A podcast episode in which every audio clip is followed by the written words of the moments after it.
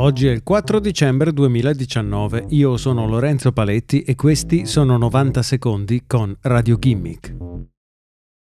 Avete l'impressione di essere sommersi da telefonate di spam? Non siete soli. Il numero di telefonate pubblicitarie è aumentato del 18% nel corso del 2019.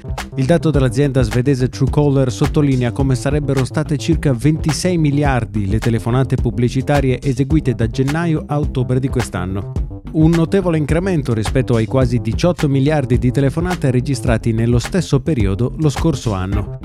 L'Italia è il tredicesimo paese più colpito dalle telefonate spam, mentre in cima alla classifica ci sono Brasile, Perù ed Indonesia. C'è di positivo che in Italia è uno dei pochi stati con un trend di telefonate in diminuzione. Nel corso del 2018 un utente italiano riceveva in media 10,8 chiamate pubblicitarie al mese, quest'anno il numero è sceso leggermente a 10,5 telefonate mensili.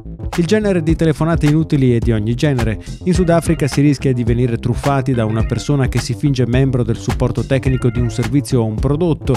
In Brasile la maggior parte delle telefonate spam è stata eseguita dagli stessi operatori telefonici in cerca di nuovi utenti o con la volontà di modificare l'offerta dei loro clienti.